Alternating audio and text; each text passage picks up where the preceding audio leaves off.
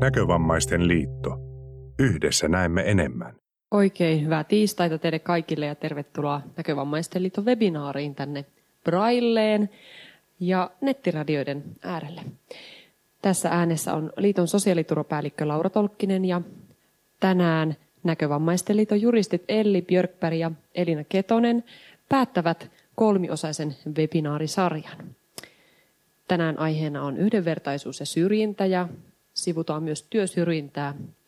Meidän liiton työelämäpalveluilla on tulossa tämän vuoden aikana ihan oma webinaarinsa sitten työsyrjinnästä vielä. Tänään käsitellään lainsäädäntöä, oikeuskäytäntöä ja esimerkkikeissejä. Tilaisuuden tallenteet tulee tuonne meidän liiton sivuille kuunneltavaksi myös takautuvasti. Jos joudut keskeyttämään, niin pystyt aina palaamaan näihin. Niin ikään materiaali on jo nyt löydettävissä meidän nettisivuilta, eli www.nkl.fi. Etusivulta klikkaat palvelut näkövammaisille, seuraava klikkaus sosiaaliturva ja neuvonta, sen jälkeen esitteet ja oppaat ja sieltä avautuu litania erilaisia tiedostoja ja ylimpänä siellä webinaari yhdenvertaisuus ja syrjintä. Tähän webinaarin on voinut lähettää kysymyksiä etukäteen. Kiitos kysyjille. Edelleen voi lähettää webinaarin aikana meille kysymyksiä sähköposteihin tai tapahtuman Facebook-sivuille. Ja niihin vastaamme sitten viimeiseen 20 minuutin aikana. Ja nämä kysymykset eivät mene tallenteelle. Tulevat kyllä nettiradioon. Tässä webinaarissa, kuten aiemmissakin, on käytetty oikeuskirjallisuutta ja lähteenä ja oikeustapaukset ovat anonymisoituja. Oikein antoisaa webinaaria. Elli ja Elina, olkapas hyvät. Kiitos Laura. Tervetuloa kaikille ja tässä on nyt Elli Björkberg äänessä. Lähdetään menee, koska meillä on paljon, paljon asiaa. Ja tota, ihan ekana juoksutan vaan läpi tämän säädöstaustan, koska on vaikea lähteä puhumaan mistään kauhean juridisista asioista syvällisesti ilman, että, ilman, että on joku käsitys siitä säädöstaustasta. Eli että mitä lakeja tässä asiassa kandee katsoa ja mitä ne sisältää. Kaikki niin kuin yleensä aina lähtee sieltä perustuslaista ja perus- ja ihmisoikeuksista, niin Suomen, Suomen perustuslain kakkosluvun kutospykälä ää, kuuluu näin. Ihmiset ovat yhdenvertaisia lain edessä. Ketään ei saa ilman hyväksyttävää perustetta asettaa eri asemaan – sukupuolen, iän, alkuperän, kielen, uskonnon, vakaumuksen, mielipiteen, terveydentilan, vammaisuuden tai muun henkilöön liittyvän syyn perusteella. Eli se on perustuslain syrjintäkielto. Sitten perusoikeustason säädöksiä, mitkä on voimassa meillä Suomessa, on YK-vammaisyleissopimus, josta on paljon puhuttu. Siellä on viisi artikla, joka on nimeltään tasa-arvo ja yhdenvertaisuus. Siellä puhutaan sopimuspuolesta ja se tarkoittaa tässä aina siis Suomen valtio. Eli Suomen valtio on sitoutunut tähän sopimukseen. Ja tässä on sama idea, eli kaikki henkilöt ovat yhdenvertaisia lain edessä ja lain mukaan ja ovat oikeutettuja ilman minkäänlaista syrjintää yhdenvertaiseen lakiin perustuvaan suojaan ja etuihin. Siellä myös tota, toisessa kohdassa ää, kielletään syrjintä vammaisuuden perusteella ja ihan erityisesti ja taataan yhdenvertaiset ja tehokkaat oikeussuojakeinot syrjintää vastaan. Siitä voidaan olla sit montaa mieltä, että onko Suomessa aina kaikilta osin yhdenvertaiset ja tehokkaat oikeussuojakeinot. Ja sitten täällä on tota, kohtuullisia mukautuksia koskeva, vielä sama dia, Laura. Kolmas kohta, ja sitten siellä on myös neljäntenä kohtana positiivinen erityiskohtelu.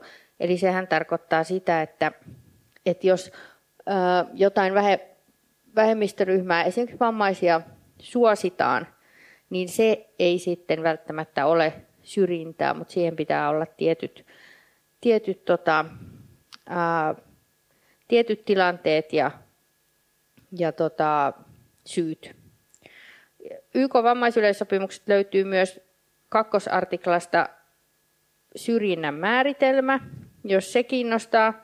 Se on, se on ihan yksityiskohtainen ja oikein hyvä, hyvä, hyvä lukea. Mennään eteenpäin. Sitten hypätään rikoslain puolelle. Siellä on kaksi kiinnostavaa pykälää. 11 luvun 11 pykälä on syrjintärikos, eli joka elinkeinotoiminnassa, ammatin harjoittamisessa, yleisön palvelussa, virkatoiminnassa tai muussa julkisessa tehtävässä tai julkista tilaisuutta tai yleistä kokousta järjestettäessä ilman hyväksyttävää syytä ei palvele jotakuta yleisesti noudatettavilla ehdoilla tai kieltäytyy päästämästä jotakuta tilaisuuteen tai poistaa hänet sieltä tai asettaa jonkun ilmeisen eriarvoiseen tai muita olennaisesti huonompaan asemaan. Ja syynä tähän on joku tässä pykälässä lueteltu henkilöön liittyvä syy. Tässä on pitkä litania ja täällä on mainittu tietenkin myös vammaisuus yhtenä, yhtenä perusteena.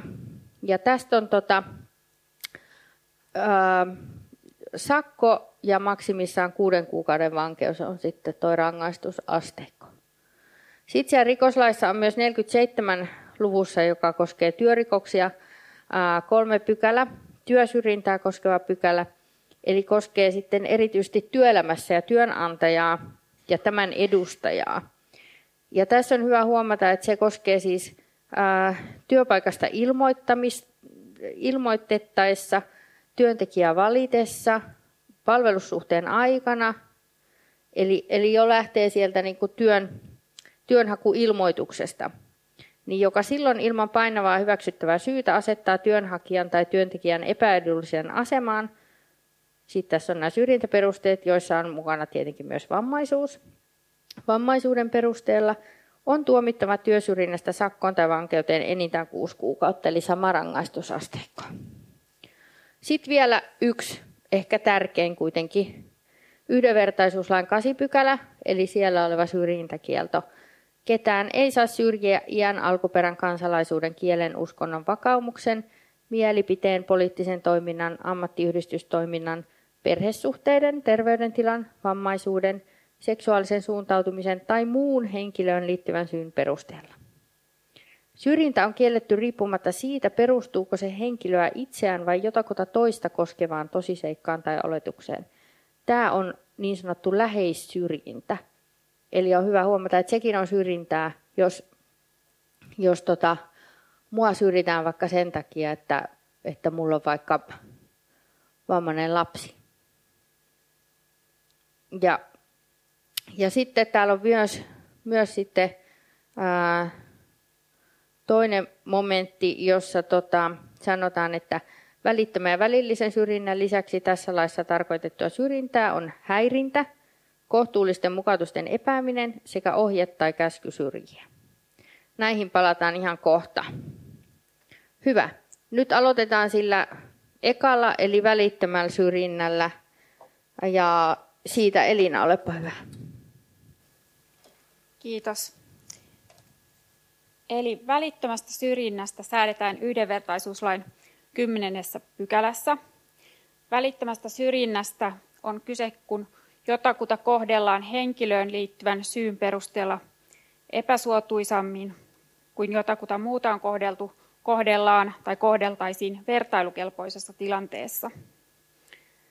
Tässä säännöksessä epäsuotuisella kohtelulla tarkoitetaan tekoa tai laiminlyöntiä, jolla kohde asetetaan henkilön liittyvän syyn perusteella muihin näiden huonompaan asemaan. Erityisten vaatimusten asettamisesta voi esimerkiksi olla kysymys, esimerkiksi tämmöisiä vaatimuksia asetetaan ainoastaan tietylle henkilölle tai henkilöryhmälle. Esimerkiksi opettaja arvioi oppilaan suoritusta ankarammin tämän etnisen taustan takia. Epäsuotuisan kohtelun lisäksi kymmenennessä pykälässä edellytetään, että tilanne on vertailukelpoinen, mikä tarkoittaa sitä, että tilanteiden on oltava rinnastettavissa toisiinsa juridisesti merkityksellisten seikkojen osalta. Esimerkiksi kahden vuokra-asuntoa hakeneen tilanteet eivät ole samanlaisia, jos vain se, joka on valittu vuokralaiseksi, kykenee maksamaan pyydetyn kohtuullisen takuuvuokran. Sitten jatketaan välillisellä syrjinnällä. Yhdenvertaisuuslain 13 pykälän mukaan välillisestä syrjinnästä on kyse, kun näennäisesti yhdenvertainen sääntö, peruste tai käytäntö saattaa jonkun muita epäedullisempaan asemaan henkilöön liittyvän syyn perusteella. Tässä yhteydessä on kuitenkin todettava, että erilainen kohtelu ei ole syrjintää, jos se perustuu lakiin ja sille on hyväksyttävä tavoite ja oikeasuhtaiset keinot. Esimerkiksi jollekin ihmisryhmälle voidaan perustellusti antaa erilaisia etuisuuksia tai vaikka alennuksia. Kyse on oikeuttamisperusteista, joista myös säädetään yhdenvertaisuuslaissa. Näistä Elli kertoo myöhemmin lisää. Vai jompikumpi heistä sitten. Välillisen syrjinnän kielolla on tarkoitus puuttua niihin syrjiviin sääntöihin ja käytäntöihin, jotka vaikuttavat yhdenvertaisilta, mutta tosiasiassa aiheuttavat eriarvoisuutta. Kyse on niin sanotusta näennäisestä yhdenvertaisuudesta. Eli tässä säännöllä tarkoitetaan oikeussääntöjä, esimerkiksi yhdistysten ja yhtiöiden sääntöjä muun muassa. Perusteella tarkoitetaan yleisiä tai yksilöä koskevia päätöksiä ja määräyksiä, ja käytännöllä, miten palvelut tai vaikka koulutus sekä niihin on pääsy on järjestetty. Esimerkkinä voidaan mainita se, että näkövammaisten henkilöiden on käytännössä mahdotonta täyttää työnhakuun liittyvä vaatimus siitä, että työnhakijalla on oltava ajokortti, jos ajo-oikeus ei ole olennainen tämän työn kannalta saanko mä selventää vähän ehkä tota Elina? Eli just se, että jos, on työn, jos haetaan työntekijä, jolla täytyy olla ajo-oikeus, mutta sitten se ei kuitenkaan sen työn kannalta ole oleellista se ajo-oikeus, niin siinä, siinä esimerkiksi silloin syrjitään no muun muassa näkövammaisia. Mutta tuossa se jätit kertoa tuon toisen esimerkin, se tota, tuore asia, mikä on tullut mun pöydälle, oli kysymys autorahoituksesta. Uh, ja tota, mun päämies, näkövammainen ihminen, ei saanut autorahoitusta, koska siinä edellytyksenä tällä rahoituslaitoksella oli, että ihmisellä pitää olla ajo-oikeus. No, vaikka hän sitten selvitti asiaa sinne, että minkä takia hänellä ei ole ajo-oikeutta ja hän oli hankkimassa ajoneuvoa tämän, tämän tota, autoverovähennyksen turvin, niin, niin silti hänelle ei sitä tähän ajo-oikeuden puuttumiseen liittyen myönnetty. Eli tässä on aika klassinen esimerkki just tämmöistä välillisestä syrjinnästä. Ja no, tämä asia on vasta menossa mahdollisesti yhdenvertaisuuslautakuntaan, että siitä varmaan kuullaan sitten myöhemmin lisää. Ole hyvä. Sitten häirinnästä. Eli häirintä on yksi syrjinnän muoto. Yhdenvertaisuuslain 14 pykälän mukaan häirintää on henkilön ihmisarvoa tarkoituksellisesti tai tosiasiallisesti loukkaava käyttäytyminen, joka liittyy johonkin yhdenvertaisuuslain syrjintäperusteeseen, ja käyttäytymisellä luodaan henkilöä halventava tai nöyryttävä tai häntä kohtaan uhkaava, vihamielinen tai hyökkäävä ilmapiiri. Keskeistä tässä on ihmisarvon loukkaaminen, se on sillä tavalla oikeudellisesti perustavanlaatuinen asia tässä kohtaa, koska kyse on perusoikeudesta. Ihmisarvon loukkaamattomuus on turvattu siis perusoikeutena. Kyse voi olla esimerkiksi puheista, viesteistä tai epäasiallisen materiaalin esille laittamisesta. Esimerkkinä voidaan mainita yhdenvertaisuus- ja tasa-arvolautakunnan ratkaisu vuodelta 2018, jossa katsottiin, että hakaristilipun esilläpito kerrostalon ikkunassa yleisesti nähtävänä oli yhdenvertaisuuslain laissa tarkoitettua ihmisarvoa loukkaavaa häirintää. Häirintä on myös henkilön ihmisarvoa tosiasiallisesti loukkaava käytös.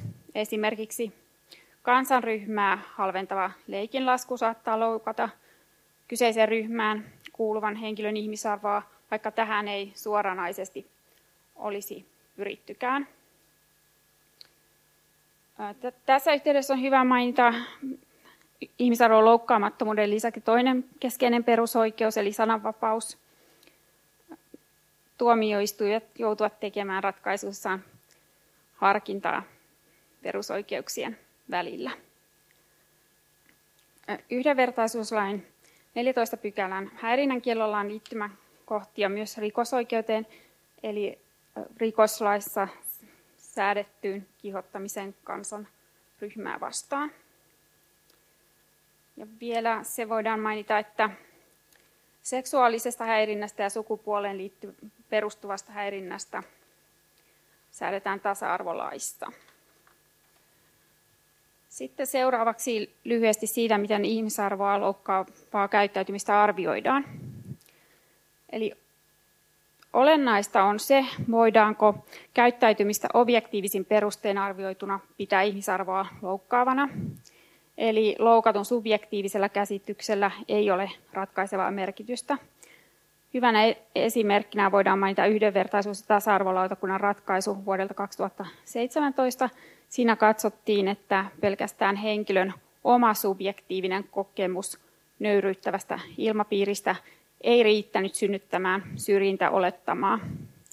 Asiassa, jossa vammansa, vammansa takia pyörätuolilla liikkuva henkilö katsoi tulleensa häirityksi, koska piti henkilökunnan kuulutusta junan lähdön myöhästymisestä pyörätuoli liuskan lukkiutumisesta johtuen sellaisena, että se synnytti häntä nöyryttävän ilmapiirin. Junassa ei ollut tapahtumahetkellä muita pyörätuolimatkustajia kuin tämä kyseinen henkilö. Lautakunta katsoi, että henkilökunnan menettelyä ei voitu silti pitää häirintänä. Yhdenvertaisuus 14, lain 14 pykälässä on myös toinen häirintää koskeva säännös, eli toinen momentti, jonka mukaan työnantajan menettely on pidettävä syrjintänä – Syrjintänä, jos työnantaja saatuaan tiedon siitä, että työntekijä on joutunut työstään häirinnän kohteeksi, laiminlyö ryhtyä toimiin häirinnän poistamiseksi. Koskee työnantajan vastuuta tilanteissa, joissa häirinnän kielon rikkoja on toinen työntekijä. Lisäksi läheissyrjinnän käsite on hyvä tuoda esille – mikä tarkoittaa sitä, että häirinnän kielto ei rajoitu vain henkilöihin, jotka itse ovat vammaisia. EU-tuomioistuimessa käsiteltiin tällainen lähessyrjintää koskeva tapaus. Siinä oli kyse työntekijään kohdistuvasta häirinnöstä, joka liittyi työntekijän vammaiseen lapseen. Hyvä, kiitti Elina. Tota, pysytään vielä häirinnässä ihan hetki, mutta mennään just sinne tai pysytään siellä työelämän puolella. Ja, ja todellakin työturvallisuuslaissa on myös säädöksiä tähän häirintään liittyen. Siellä on 28 pykälä, jos todetaan, että jos työssä esiintyy työntekijää kohdistuvaa hänen terveydelleen haittaa tai vaaraa aiheuttavaa häirintää tai muuta epäasiallista kohtelua, työnantajan on asiasta tiedon saatuaan käytettävissään olevin keinoin – ryhdyttävä toimiin epäkohdan poistamiseksi. Tämä on hyvä muistaa, eli vahva, vahva velvollisuus työnantajalle ryhtyä toimenpiteisiin. Toimenpiteiset, sehän oli myös siellä, minkä Elina esitteli yhdenvertaisuuslain 14 pykälän 2 momentissa myös tämä sama velvollisuus. Nämä toimethan voi olla vaikka, tai mitä ne nyt voisi olla, asianosaisten kuuleminen, neuvominen, varoitusmenettely ja sitten, sitten tota, viimeisenä keinona sitten työsuhteen päättämismenettelyt. Täällä työturvallisuuslaissa häirintää ää, pidetään tämmöisenä järjestelmällisenä ja jatkuvana kielteisenä toimintana ja käyttäytymisenä. Esimerkkeinä toistuva uhkailu, pelottelu, ilkeät vihjailevat viestit, väheksyvät pilkkaavat puheet, työnteon jatkuva perusteeton arvostelu ja vaikeuttaminen, maineen tai aseman kyseenalaistaminen, työyhteistyöstä eristäminen ja seksuaalinen häirintä. Häirintä voi joskus liittyä siihen työnantajan työnjohto-oikeuteen eli direktio-oikeuteen. Toisaalta direktio-oikeuden käyttäminen ei kovin helposti ole häirinnäksi katsottavaa, vaikka se työntekijästä tuntuisikin niin kuin ikävältä ja, ja väärältä. Mutta toisaalta sitten tämmöinen toistuva perusteeton puuttuminen työntekoon, työntehtävien laadun ja määrän perusteeton muuttaminen, sovittujen työehtojen muuttaminen laittomin perustein ja muu epäasiallinen työnjohtovallan käyttäminen, nöyryyttävä käskyjen antaminen ja tämmöinen voi olla sitä häirintää. Sitten seuraava dia meillä on työsyrjinnästä. Eli se on, se on tilanne, jossa työnantaja tai tämän edustaja, aina puhutaan työnantajasta, mutta, mutta käytännössähän semmoista niin kuin hahmoa ei ole, että työnantaja on aina joku sen työnantaja, työnantajan edustaja, eli joku luonnollinen henkilö, asettaa työnhakijan tai työntekijän eriarvoiseen asemaan muihin vastaavassa tilanteessa oleviin työntekijöihin verrattuna ilman hyväksyttävää syytä. Eli se, mikä on hyvä muistaa, eli myös rekrytoinnissa ää, on, on kiellettyä syrjiä henkilöön liittyvän syyn perusteella. Samoin sitten työsuhteen aikana, kun jaetaan, jos jaetaan jotain tällaisia työsuhteen, työsuhteeseen liittyviä etuja, on se sitten palkkaa tai luontoisetuja tai, tai ihan mitä vaan nyt voi ollakin, niin näissä myös ei saa toimia tietenkään syrjivästi. Työsyrjintä voi ilmetä toimintana, tekona tai kohteluna. Merkitystä ei ole sillä, että onko sen syrjijän, työnantajan, edustajan tarkoituksena ollut syrjiä. Eli hänen motiivinsa voi olla vaikka puhtaasti taloudellinen, mutta silti se voi olla syrjintää. Sitten on hyvä muistaa, että myös työsuhteen päättämistilanteissa YT-neuvottelujen yhteydessä tai muuten koe, koeaikapurun yhteydessä, niin tulee kohdella työntekijöitä yhdenvertaisesti, eikä silloinkaan, silloinkin voi esiintyä sitä syrjintää, eli, eli tota, ää, pelkästään vaan, tai tietenkään niin YT-menettelyssäkään ei saa valikoitua irtisanottavat henkilöt niin kuin syrjivin perustein tai koeaikapurussa. Ja sitten on hyvä muistaa, että siellä on ihan oma pykälänsä sitten yhdenvertaisuuslaissa tästä työpaikka, syrjivästä työpaikkailmoittelusta ja sen kiellosta. Eli jo siellä on huomioitu tämä syrjinnän kielto. Sitten meillä on muutamia, tai tämä yksi tota, tuore keissi työsyrjinnästä. Tämä on viime syksyltä Helsingin käräjäoikeudesta. Ei ole lainvoimainen käsittääkseni, että tästä ehkä vielä tullaan kuulemaan. Ää, tässä oli siis henkilö A, joka oli valittu Helsingin kaupungin asuntotuotantotoimistoon projektiinsinööriksi. Ja hän oli sitten mennyt joulun alla sitten tämmöisen työsopimuksen allekirjoitustilaisuuteen, missä oli tarkoitus sitten laittaa nimipaperiin. Siellä hän toi esille, että hän tarvitsee työpäivän aikana islamin uskontonsa kuuluvia rukoushetkiä varten vapaata perjantaisin tunnin talviaikaan 12 ja 1 välillä ja kesäaikaan 1 ja 2 välillä ja muina työpäivinä noin 5 minuuttia. No siellä sitten työnantajan edustaja, joka oli tämmöinen rakennuttamisjohtaja, joka silloin sijaisti tämän tota, toimiston toimitusjohtaja, niin oli päättänyt, että, että tota, eipäs, eipäs tehdäkään tätä työsopimusta nytten. Sitten siinä oli käyty jotain sähköpostikirjeenvaihtoa ja, ja tämä, tämä työntekijä oli vielä sitten esittänyt kompromissiehdotuksen, jossa oli ollut valmis joustamaan näistä rukoushetkistään, mutta työnantajapuolelta ei tätä työsopimusta kuitenkaan oltu allekirjoitettu. No sitten se meni käräjille työsyrjintänä ja, ja siellä käräjäoikeus totesi, että, että henkilö oli asetettu epäedulliseen asemaan hänen uskontonsa vuoksi, eikä työnantajalla ollut hyväksyttävää syytä tälle menettelylle. Sieltä perusteluissa sanotaan, että toki lähtökohtana on, että Työnantajalla ei ole ehdotonta velvollisuutta tämmöisten rukoushetkien järjestämiseen työaikana, mutta tässä asiassa oli selvitetty siellä oikeudenkäynnissä, että, että ne olisi ollut toteutettavissa muun muassa ruokataukojen avulla. Ja kaupungilla itse asiassa oli tämmöinen ohje, jonka mukaan taukojen pitäminen on pyrittävä järjestämään siten, että henkilöllä on tarvittaessa mahdollisuus uskontonsa harjoittamiseen. No lopputulemana tämä asuntotuotantotoimiston toimitusjohtaja, joka ei itse ollut tässä, tässä allekirjoitustilaisuudessa, hänet tuomittiin työsyrjinnästä ja virkavelvollisuuden rikkomisesta 40 päiväsakkoon. Tuon sijaisena toimineen rakennuttamisjohtajan syyte hylättiin ja sitten HR-vastaava tuomittiin avunannosta työsyrjintään 20 päiväsakkoon. Ja tälle työntekijälle Tästä, tästä he muistaakseni sopi tästä korvauksista, että siinä oli yhdenvertaisuuslain mukainen hyvitys ja sitten työsopimuslain mukainen korvaus leivottu yhteen ja 36 000 euroa. Semmoinen juttu.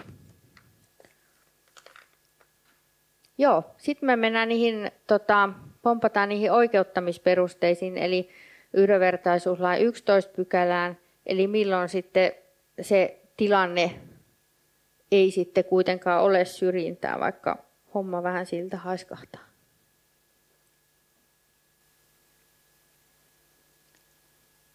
Eli erilainen kohtelu ei ole syrjintää, jos kohtelu perustuu lakiin ja sille on hyväksyttävä tavoite ja keinot ovat oikeasuhtaiset. Esimerkkinä voidaan mainita ikäraja tupakan ostamisen kohdalla erilainen kohtelu ei ole syrjintää myöskään silloin, jos, jos on olemassa perus- ja ihmisoikeuksien kannalta hyväksyttävä tavoite ja keinot tavoitteen saavuttamiseksi ovat oikeasuhtaiset. Tässä on otettava huomioon yleisesti myös, tai voidaan verrata elinkeinonharjoittajan vapauteen, joka on myös perusoikeus. Ja esimerkkinä, että ravintolayrittäjä voi asettaa ravintolan sisäänpääsyn edellytykseksi 24 vuoden ikärajan. Toisaalta oikeuskirjallisuudessa on todettu, että esimerkiksi palvelujen kohdentaminen rajaamalla ne koskemaan kaikkia muita paitsi vammaisia ihmisiä voisi vain harvoin, jos koskaan olla hyväksyttävää. Eli jatkaa vielä tästä aihepiiristä. Joo, mä ehkä selvennän vaan tuota äskeistä, että elinkeinoharjoittajan, en, en ehkä sanoisi sitä nyt suoraan niin perus, perusoikeudessa, mutta, mutta se usein, usein niin on kollisiossa, eli, eli ongelmissa sitten tämän tota, erilaisen kohtelun tai syrjintä, syrjinnän kanssa. Eli, eli just tämä, että on ihan ok, ok, että joissain rafloissa on 24 vuoden ikäraja, mutta se semmoinen, että siellä lukisi, että, että tota, ei vammaisille, niin se, se, se onkin sitten jo vaikeampi keksiä sille joku järkevä oikeuttamisperuste. Joo, mutta sitten kiinnostava ala on myös nämä vakuutuspalvelut. Aika paljon törmää tilanteisiin, että, että vammaisuuden perusteella vammaiselle ihmiselle ei joko myönnetä ollenkaan vakuutusta tai se hinnoitellaan eri tavalla kuin muille. Tässä on tota, tosi mielenkiintoisia eduskunnan talousvaliokunnan ja työelämä- ja tasa-arvovaliokunnan kannanotot olemassa. Nämä vuodelta 2010. Täällä todetaan, että vammasta mahdollisesti aiheutuva todellinen kohonnut riski voidaan ottaa kohtuullisella tavalla huomioon vakuutusmaksussa ja vakuutusehdoissa – Riskin arvioinnin on perustuttava asianmukaiseen ja ajantasaiseen lääketieteelliseen näyttöön ja vakuutusmatemaattisiin laskelmiin. Eli ihan niin kuin hatusta ei voi vakuutusyhtiö vetästä niin kuin, niin kuin vammaiselle ihmiselle automaattisesti niin kuin sen vamman takia sit korkeampia maksuja tai, tai tota, kieltäytyy vakuutusta myöntämästä. Tasa, se työelämä- ja tasa-arvovaliokunta otti myös kantaa ja siinä sanottiin, että ikään ja vammaisuuteen perustuvan erilaisen kohtelun tulee perustua selvään ja aukottomaan näyttöön siitä, että iällä tai vammaisuudella on todellista merkitystä riskin arvioinnissa. Eli ei saa perustua pelkästään lääketieteelliseen tietoon tai tietämykseen. Eli toi on, toi on kyllä hyvä, hyvä kohta, mihin voi tota vedota. Ja sitten tietenkin, kun puhutaan yhdenvertaisuudesta, niin, niin ihmisillä, joilla on sama riskitaso, sama toimintarajoite tai vamma, niin kyllä taas sit heillä keskenään pitää olla tietenkin yhdenvertainen kohtelu. Joo, sitten meillä on aikamoinen täräys näitä tota, mielenkiintoisia oikeustapauksia. Onko me nyt ainakin sitten kolme nyt tässä välissä? Joo, aloitatko sä Elina noista niin sanotusta hedelmöityshoitotapauksista? Tässä on siis Helsingin hallintoikeuden ratkaisu, joka ei ole vielä lainvoimainen vuodelta 2019. Koskee siis hedelmöityshoitoja. Tapauksessa johtaja ylilääkäri oli antanut määräyksen, jonka mukaan julkisella puolella hoidetaan vain lääketieteellisistä syistä johtuvaa lapsettomuutta. Ja tähän perustuen johtaja ylilääkäri oli kieltänyt hedelmöityshoidot naisparilta.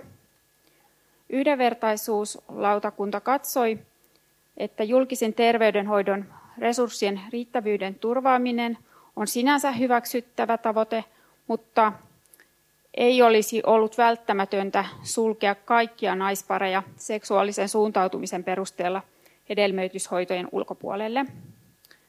Ylilääkärin määräys oli naispareja välittömästi syrjivä. Lautakunta kielsi näin ollen lääkäriä jatkamasta syrjintää. Lääkäri valitti päätöksestä hallinto-oikeuteen. Hallinto-oikeuden ratkaisussa todetaan, että määräys on naispareja heidän seksuaalisen suuntautumisensa perusteella välittömästi syrjivä, joten lautakunta oli voinut kieltää lääkäriä jatkamasta syrjintää. Hallinto-oikeudessa kysymys oli myös uhkasakosta ja johtajaylilääkärin velvollisuudesta ryhtyä yhdenvertaisuuslain mukaisiin toimenpiteisiin yhdenvertaisuuden edistämiseksi. Hallinto-oikeus katsoi, että yhdenvertaisuuslaissa viranomaisille säädetty velvollisuus arvioida yhdenvertaisuuden toteutumista ja ryhtyä tarvittaviin toimiin ei koske lääkäriä, joka oli viranhaltija – eikä viranomainen. Hallinto-oikeus muutti muun muassa tältä osin tämä lautakunnan ratkaisua. Joo, mutta pääpointti siinä siis oli se, että, että hallinto samalla tavalla kuin lautakunta katsoi, että se oli ää, syrjivää. Ää, ja siis to, toi on vielä nyt sitten menossa, menossa tota, tai en tiedä, niin, että mahdollisesti menossa sitten korkeampaan hallinto-oikeuteen, emme tiedä. Sitten tämmöinen häätapahtumakeissi. Tässä oli kauppakeskus, joka oli yhteistyössä Evolut-seurakunnan kanssa järjestämässä tämmöistä häätapahtumaa. Ja siihen sai ilmoittautua pariskunnat ja sitten oli yleisöäänestys ja sen voittaja sitten pääsi tämmöiseksi niin kuin tämän tapahtuman keulakuvaksi ja heidät vihittäisiin sitten tässä kauppakeskuksessa ja, ja olisi luvassa tuotepalkintoja ja muuta. No sitten tässä oli henkilö X puolisonsa kanssa ja he voitti tämän yleisöäänestyksen. Mutta sitten kauppakeskus kuitenkin peru tämän voiton, kun selvisi, että tämä X ei kuulunut evankelisuterilaiseen seurakuntaan.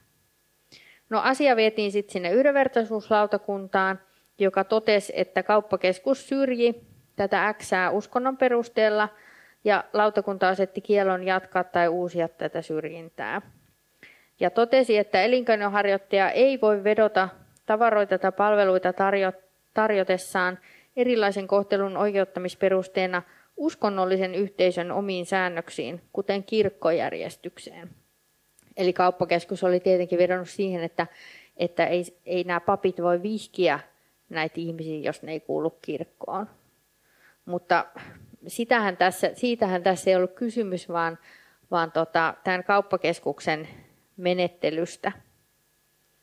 Eli lautakunta katsoi, että kauppakeskuksella ei ollut, ei ollut tuota hyväksyttävää tavoitetta, jonka saavuttamiseksi olisi käytetty oikeus, oikeasuhtaisia keinoja. Eli tämä oli syrjintää uskonnon perusteella. Että tässä ei pidä sekoista, tietenkään ei ole kysymys siitä, että, että kirkon olisi pitänyt sit vihkiin nämä kirkkoon kuulumattomat, vaan siitä, että he pystyvät osallistumaan tähän, tähän tota, tapahtumaan tai tähän kilpailuun. No Elina, sitten on tämä alennuslippu. Kerrotko tästä? Eli kyse on yhdenvertaisuus- ja tasa-arvolautakunnan antamasta ratkaisusta vuodelta 2017 ja koskee siis alennuslippua. Tässä messukeskus myönsi alennusta pääsylipuistaan lapsille, opiskelijoille, varusmiehille, eläkeläisille ja ryhmille, ja, ja, mutta ei työttömille. Hakija oli työtön, työtön työnhakija ja hän katsoi Helsingin messukeskuksen syrjinnän häntä, koska hän ei työttömänä ollut oikeutettu alennukseen. Lautakunta totesi, että työttömyys on sellainen oikeudellinen asema, jonka voidaan katsoa olevan yhdenvertaisuuslaissa tarkoitettu kielletty syrjintäperuste. Messukeskuksella oli kuitenkin liiketoimintaa harjoittavana yhtiönä lähtökohtaisesti oikeus hinnoitella tarjoamansa palvelut parhaaksi katsomallaan tavalla. Tosin sillä edellytyksellä, että joillekin asiakasryhmille mahdollisesti tarjottavat alennukset ovat arvoltaan vähäisiä suhteessa palveluista muilta asiakkailta perittävään maksuun.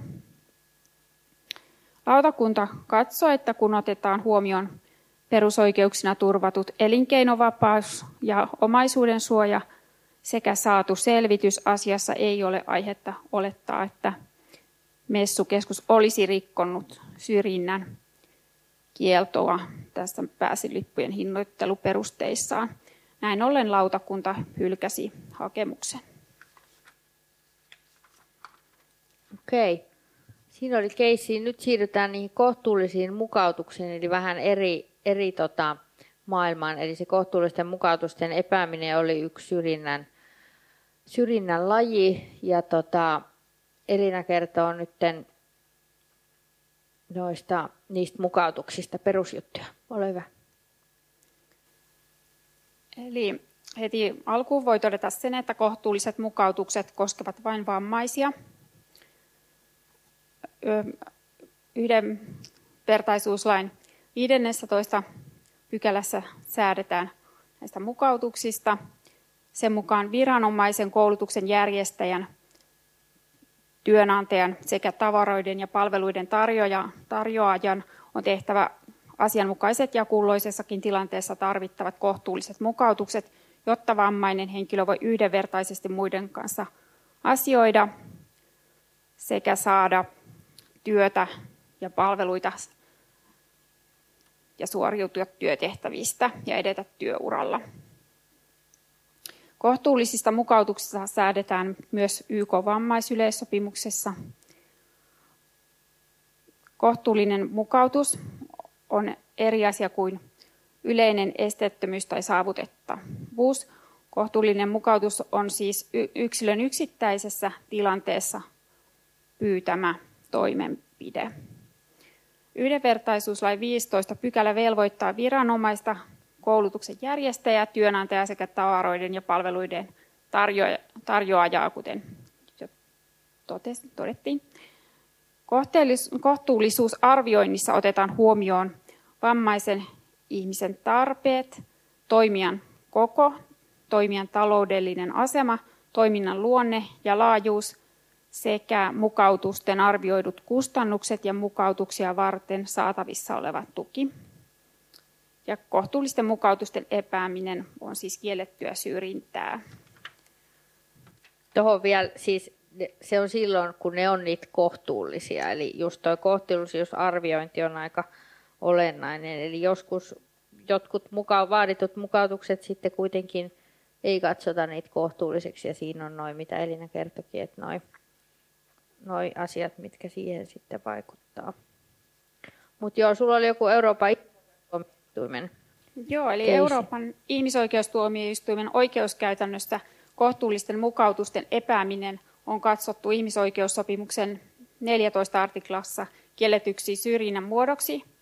Esimerkiksi asiassa, jossa oli kieltäydytty hyväksymästä sokeaa henkilöä musiikkikouluun oppilaaksi ilman, että oli arvioitu kohtuullisten mukautusten mahdollisuutta.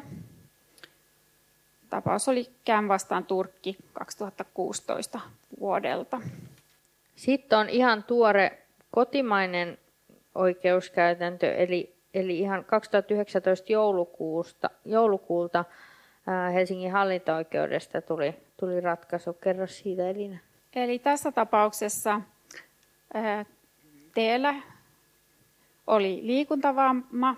Hänen toinen jalkansa oli jäykistetty siten, ettei polvea pystynyt taivuttamaan.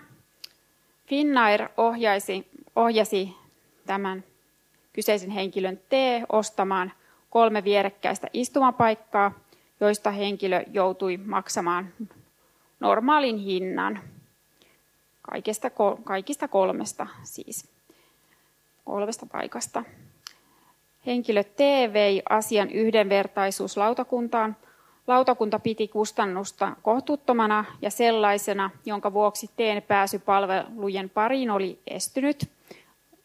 Lautakunta katsoi, ettei yhtiön toiminnan liiketaloudellinen peruste ja vapaus hinnoitella tuotteensa voi sellaisenaan vapauttaa yhtiötä yhdenvertaisuuslain mukaisesta velvollisuudesta tehdä kohtuullisia mukautuksia.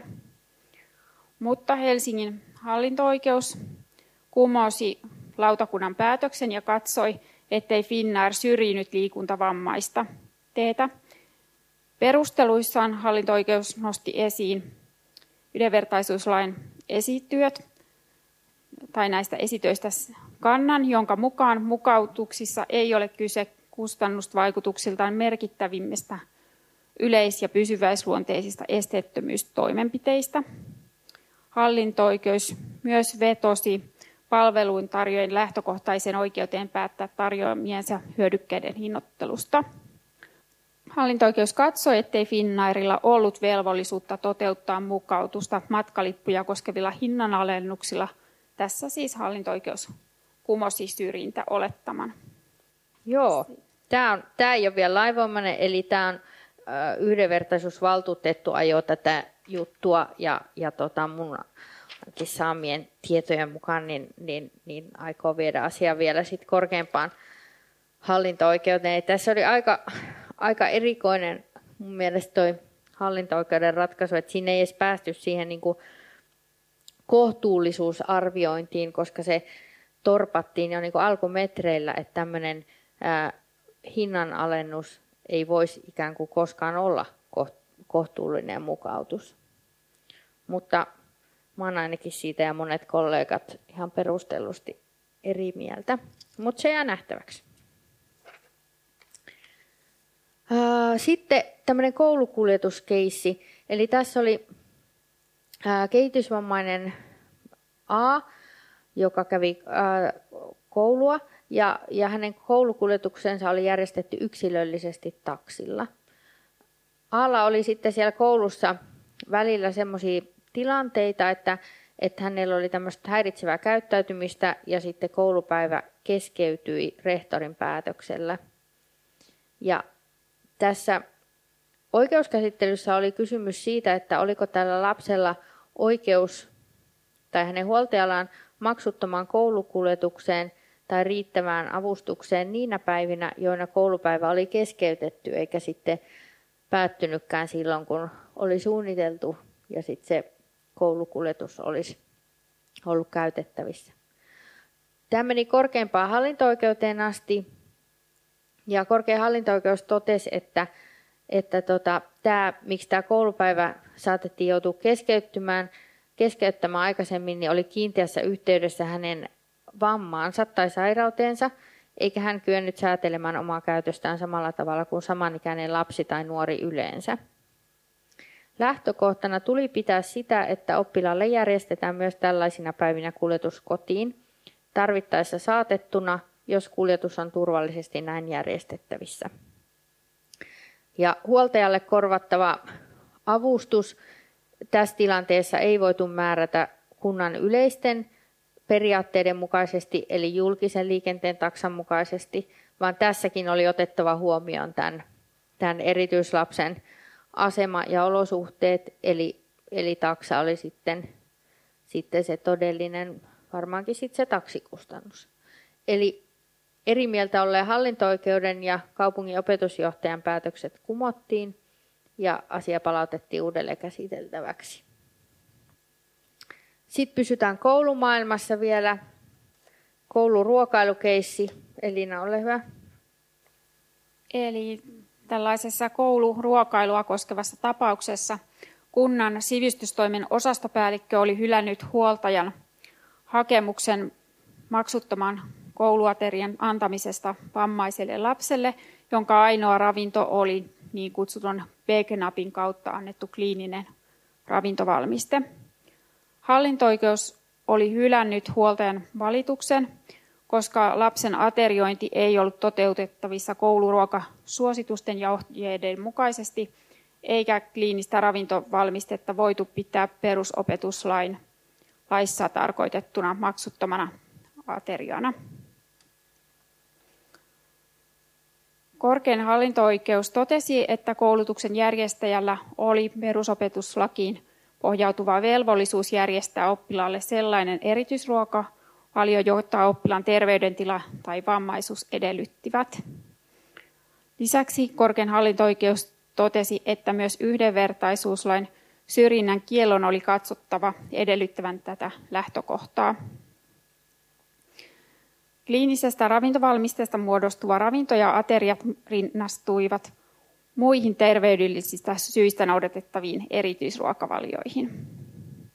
Asiassa ei ollut oikeudellista merkitystä sillä, saiko oppilas ravintovalmisteen suun vai sen vegenapin kautta, eikä sillä saivatko oppilas tai hänen vanhempansa sairausvakuutuskorvausta hankkiessaan valmistetta apteekista – eikä myöskään vammaisetuuksilla tai tukitoimilla.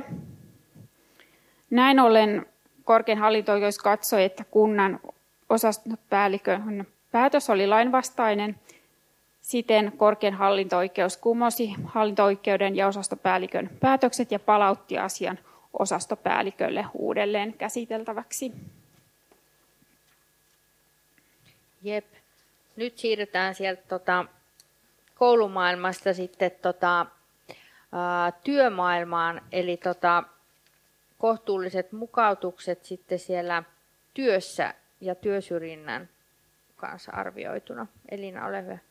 Yhdenvertaisuuslain 15 pykälän kolme momentti sisältää työnantajan kohdistuvan velvoitteen, eli työnantajan on pyynnöstä viipymättä annettava kirjallinen selvitys menettelynsä perusteista vammaiselle, joka katsoo kohtuullisten mukautusten epäämisen vuoksi tulleensa syrjityksi työtä tai virkaa hakiessaan taikka työ- tai virkasuhteessa. Tämä säännös soveltuu myös e- esimerkiksi kun valitaan työharjoittelijoita työyhteisöön. Syrjintää epäilevän ei tarvitse esittää selvitystä epäilystensä perusteista, eli riittää, että ilmoittaa, mihin konkreettiseen tilanteeseen epäily liittyy. Sen sijaan työnantajan on selvityksessään kerrostava ne perusteet, joiden vuoksi mukautuksiin ei ole ryhdytty. Mukautusten tarve ei saa myöskään vaikuttaa työhön, työnottopäätökseen. Jos ansioituneen hakija on vammainen ihminen, hänen syrjäyttämisensä, hänen syrjäyttämisensä mukautusten tekemisvelvoitteen vuoksi on syrjintää. Sitten oikeustapaus, eli Oulun käräjäoikeudessa oli vuonna 2013 ratkaistama tapaus, jossa näkövammaisen henkilön työhönottoa koskevassa asiassa opettajan virkaan valittiin vähemmän ansioitunut henkilö, jolla ei ollut kelpoisuutta tehtävään. Käräjäoikeus tuomitsi kaupungin maksamaan hyvitystä syrjinnästä, koska vir- viran hakijaa ei ollut pidetty sopivana virkaan näkövammansa vuoksi, vaikka tämä oli hoitanut tehtävää ongelmitta vuosia, eikä työnantaja ollut selvittänyt viranhakijan näkövamman astetta tai sitä, oliko vammalla ylipäätään vaikutusta työskentelyyn. Kaupunki oli perustellut ratkaisua sillä, että henkilökohtaisen avustajan palkkaaminen olisi tullut kalliiksi. Käräjäoikeus ei hyväksynyt tätä perustetta, sillä mahdollisen avustajan käyttö perustuu vammaispalvelulakiin. Käräjäoikeus siis katsoi, ettei kaupunki pystynyt osoittamaan hyväksyttävää syytä näkövammaisen hakijan erilaiselle kohtelulle. Okei. Siinä oli nyt tämä tota, mm, kohtuulliset mukautukset tai oikeastaan tämä syrjintäosuus. Sitten me ajateltiin, että me vedetään vielä muutamat diat niin kuin näistä oikeussuojakeinoista, eli näistä tahoista, joihin sitten näitä syrjintäasioita viedään. Ja, ja tota, sitten on noista seuraamuksista vielä. Eli, no mutta aloitatko Elina, niin mä jatkan sitten tuosta lautakuntavaiheesta. Eli ensimmäisenä on yhdenvertaisuusvaltuutettu ja yhdenvertaisuusvaltuutetun tehtävät, joita on viisi keskeistä tehtävää. Eli ensimmäinen on neuvonta ja toinen on avustaminen, eli yhdenvertaisuusvaltuutettu avustaa syrjinnän kohteeksi joutuneita ja tarvittaessa hankkii syrjinnän kohteelle oikeusapua. Poikkeuksellisesti yhdenvertaisuusvaltuutettu voi avustaa oikeuskäsittelyssä periaatteellisesti merkittävissä asioissa, joilla on syrjinnän ehkäisemisen kannalta ennakkotapausarvoa. Kolmas tehtävä... Tuossa, oota Elina, mä keskeytän. Just toi, tos, onpa just sanoa, että esimerkiksi se Finnair-keissi, niin siinä esimerkiksi oli tämmöinen periaatteellisesti merkittävä sitä yhdenvertaisuusvaltuutettu ajo.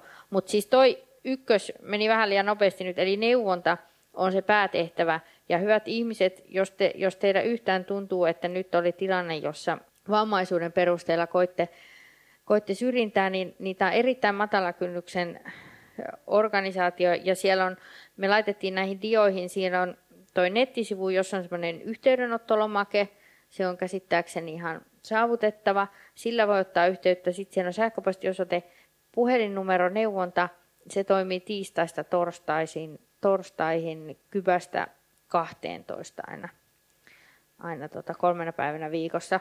Toki mulle voi ja saa soittaa myös näissä syrjintäepäilyasioissa. Joo, mutta jatka vaan, ole hyvä.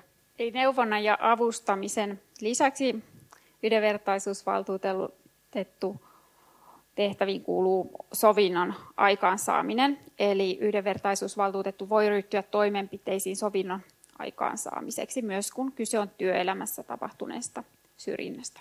Tuossa mä huutelen taas väliin, että ainakin semmoisen yhden mä tiedän, missä oli oppilaitoksen ja näkövammaisen opaskoirakäyttäjän opiskelijan välinen ää, tilanne, missä oli vähän epäselvyyttä, että, että tota, kuinka siellä oppilaitoksessa sit toimitaan se opaskoiran kanssa ja mitä oikeuksia tällä näkövammaisella oli, niin siinä esimerkiksi ainakin oli erittäin iso rooli yhdenvertaisuusvaltuutetulla ja, ja hänen niin kuin tällä sovittelullaan.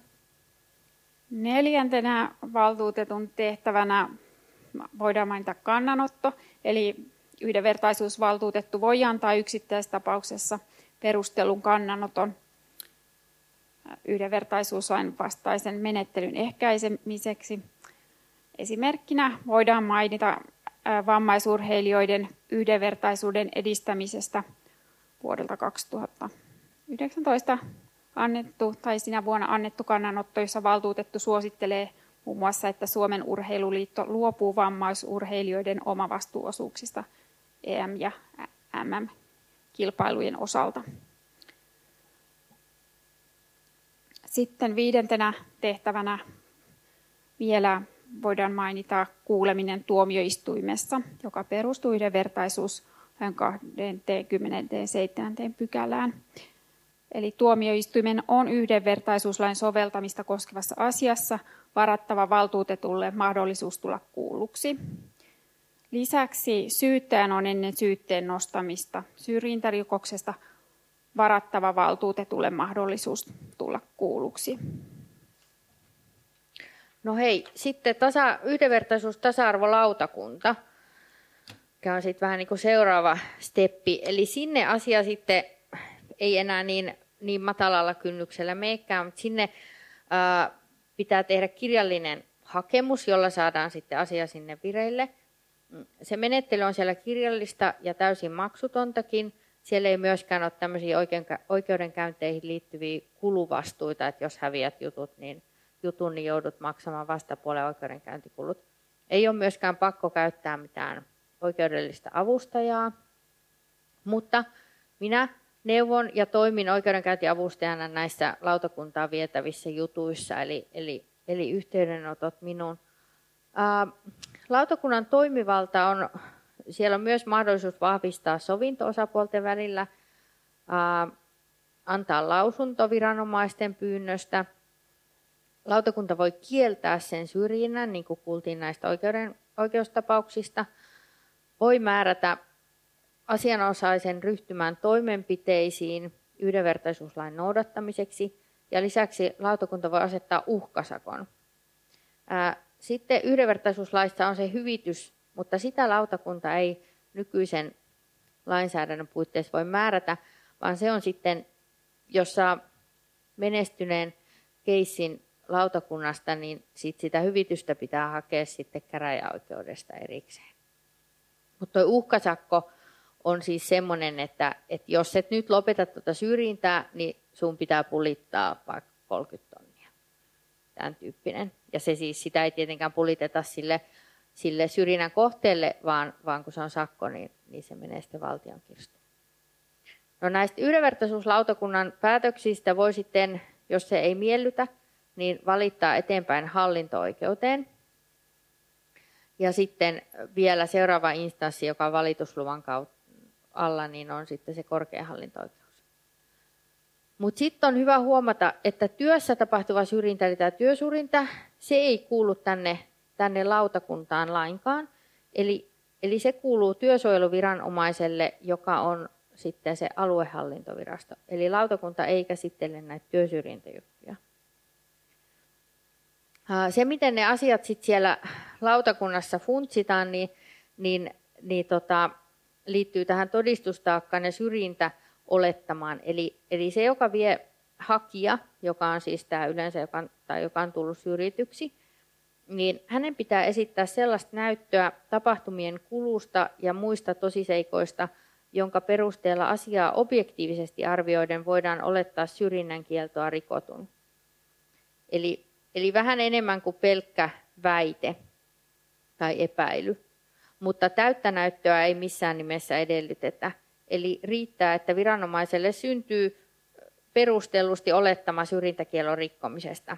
No sitten jos lautakunta katsoo, että ahaa, kyllä tässä, kyllä tässä nyt syrjintäolettama on syntynyt, sen jälkeen se sitten kääntyykin se todistustaakka niin, että tällä vastaajalla, eli tällä, ketä epäillään tästä syrjinnästä, hänellä on sitten velvollisuus osoittaa, että hän ei ole rikkonut sitä syrjintäkieltoa.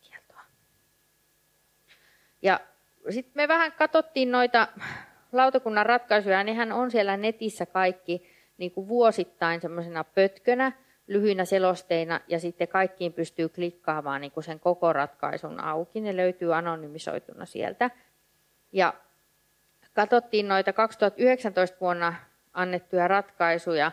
Siellä oli yksi pankkipalveluja koskeva ratkaisu, Kelan tulkkauspalveluja koskevia ratkaisuja kolme kappaletta – sitten oli tämä hedelmöityshoitoratkaisu ja sitten kohtuullisia mukautuksia koskevia ratkaisuja kaiken kaikkiaan seitsemän kappaletta ja nämä kaikki koski liikuntaesteistä henkilöä.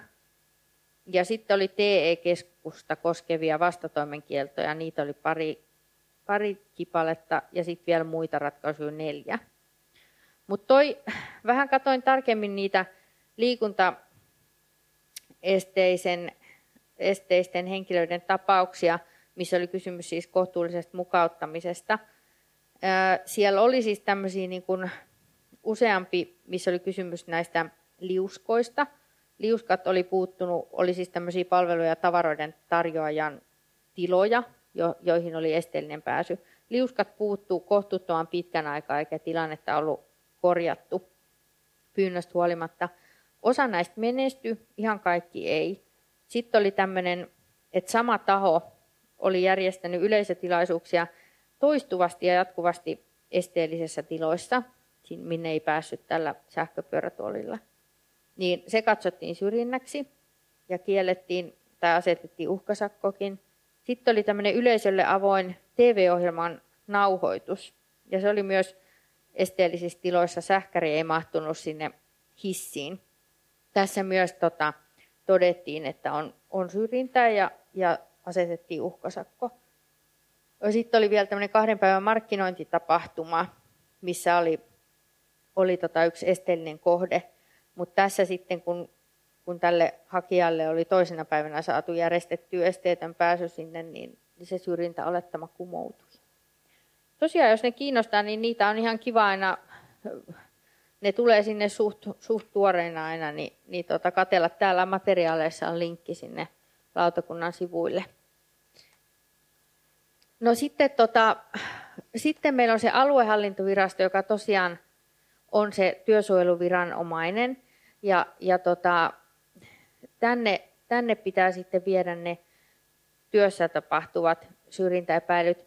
Tässä mä korostan myös meidän NKLn työelämäpalvelujen roolia, eli siellä on, meillä on kokonainen yksikkö, jotka tota, hoitaa näitä asioita, eli aina on hyvä ensin ja tosi matalalla kynnyksellä olla yhteydessä sinne. Et siellä näitä työelämän syrjintäasioita Taru Tammi ja Marina Baarman hoitavat, eli heihin, heihin tota, yhteys. Ja sitten tarvittaessa näitä tota, juttuja sitten viedään sinne aviin. Ja, ja avi antaa sitten antaa tota, valvontapyyntöihin ratkaisuja ja avi voi sitten myös, jos se katsoo, että, että siinä tota, on todennäköisiä perusteita, niin avi voi myös viedä niitä asioita sitten työrikoksena poliisin esitutkintaan.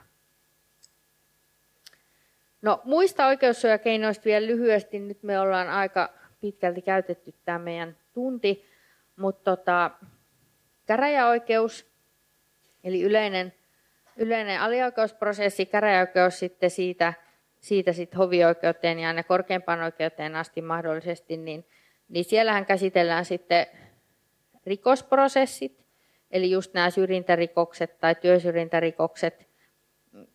On esimerkiksi ollut keissejä, joissa opaskoiran käyttäjän pääsy on estetty johonkin ravintolaan. Sitten on tämä Kuuron opiskelijan keissi, eli hänen opiskelupaikkansa evättiin sen kuurouden takia. Mutta sitä mieltä mä oon, että näitä työsyrjintärikoksia on ihan liian vähän, ainakin käräjillä tai niitä ratkaisuja, että mä en tiedä, että tota, voi olla, että ne stoppaa jo liian usein sinne syyttäjien pöydälle, että niistä tehdään syyttämättä jättämispäätöksiä, mikä on sit iso ongelma, mihin pitää kyllä puuttua. Mutta, mutta siis ihan perus, että et jos puhutaan rikosprosessista, niin syyttäjä ajaa aina sitä syytettä. Se asianomistaja, eli jota on syrjitty, niin yhtyy siihen syytteeseen ja voi sitten ajaa omia vahingonkorvausvaatimuksia – mutta sehän on turvallinen prosessi, koska ei ole mitään kuluvastuita ja syyttäjä hoitaa sen, sen suurimman homman. Näissä syrjintärikosasioissa toimin myös oikeudenkäyntiavustajana tarvittaessa. Ja ihan siinä niin kuin tutkintailmoituksen tekemisestä lähtien ja siellä esitutkinnassa. No sitten siviiliprosessin puolella, kun puhutaan, eli käräjäoikeus, hovioikeus, korkein oikeus, niin voi olla näitä työoikeudellisia kanteita, esimerkiksi työsuhteen laiton, laiton päättäminen, mutta näissä on sitten aina se korkea kuluriski.